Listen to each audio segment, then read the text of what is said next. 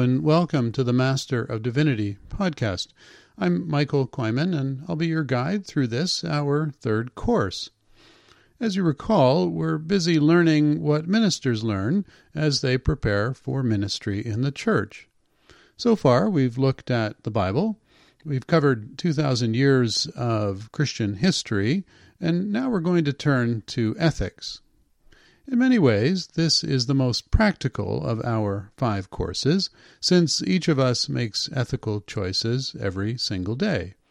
Whether it's uh, drive or walk, paper or plastic, flip the bird or smile and wave, we all make ethical decisions. So, where do you learn to make the right choice in a given situation? What framework do you use? I would argue that most of us have an intuitive moral sense, most often informed by parents, church, school, and the previous choices that we've made. We may have rules that we live by, rules we can articulate to others, or we may simply know that something seems wrong or right. Anytime we read the news or have a conversation, we encounter and assess the moral decisions that others have made.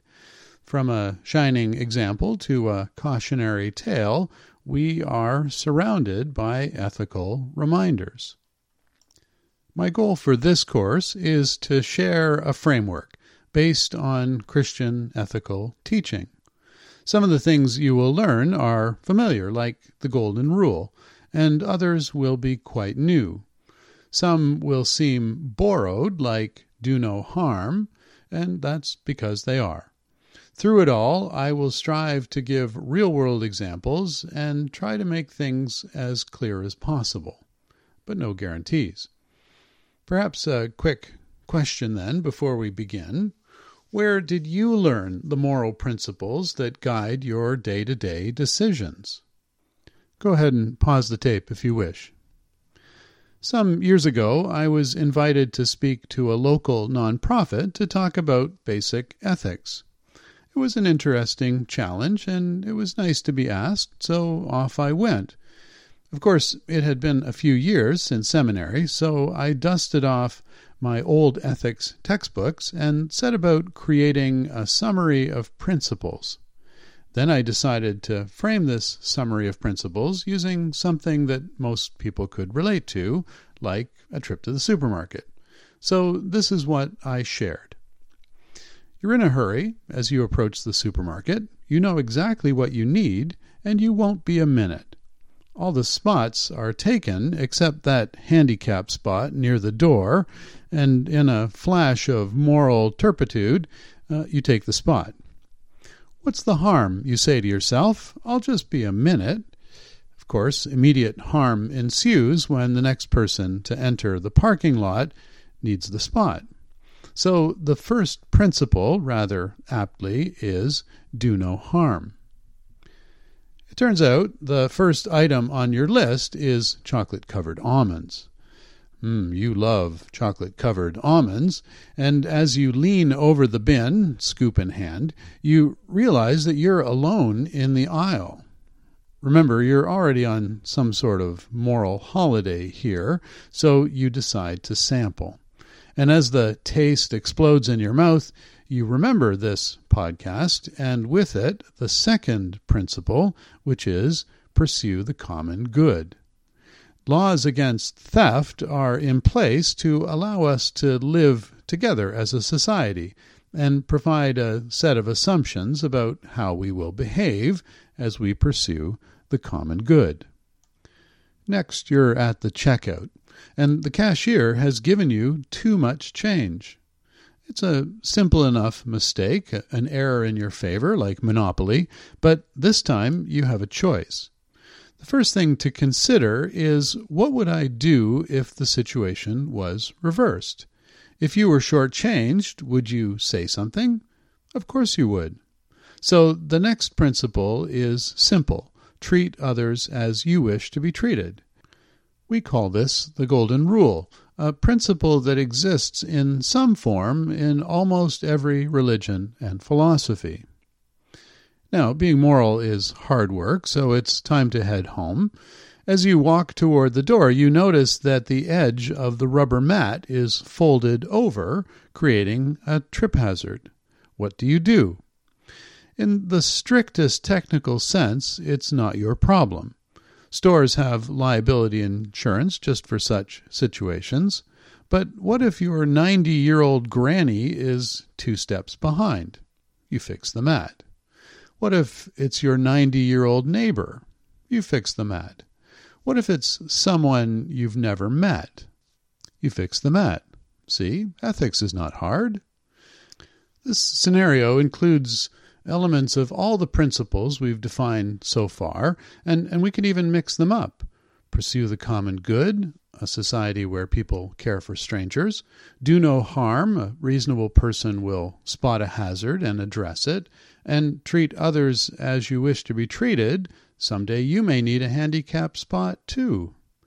Using all of these principles together, we define our fourth principle as develop a moral character.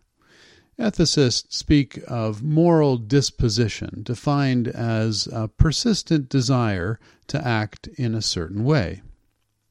So, just to close this story, the workshop at this local nonprofit was going along swimmingly until one of the participants sharply disagreed with example 4, and they just wouldn't let it go. I tried more and more examples. What about your grandmother's grandmother? Uh, but the response was the same every time. It's not my responsibility. Meanwhile, at the edge of the room, various managers were wide eyed and staring at each other, obviously taking mental note. So here are our four ethical principles do no harm, pursue the common good, treat others as you wish to be treated, and develop a moral character. Maybe you thought I was kidding in the last podcast about the cards you can print, but I was not. Uh, check the website, p2.ca slash podcast, and, and look under episode 10. These four principles also form the general outline of this course. The first three fall under the broad heading of moral conduct, while the final principle is concerned with moral character.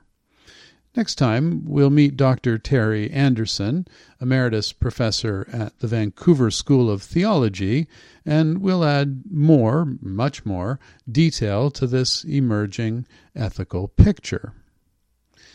To conclude this episode, I want to address uh, a more general question within the field, namely the changing nature of ethics and the extent to which our ideas can shift over time. The best way to illustrate this is with our second principle uh, to pursue the common good. But before we look at my example, I want to pose another question. What are some of the issues where there has been a shift in thinking in the last few years? Uh, pause the tape if you wish. Perhaps your list, whether you were chatting with someone or chatting with yourself, is longer than you expected, or perhaps not. So let me give you one that we might call paradigmatic, which is just a $5 word, meaning a typical example. My example would be in the area of divorce.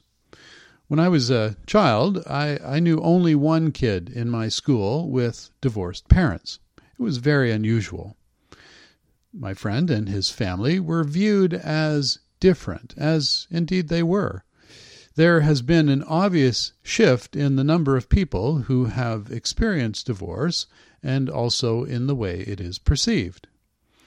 At one time, divorce was considered wrong.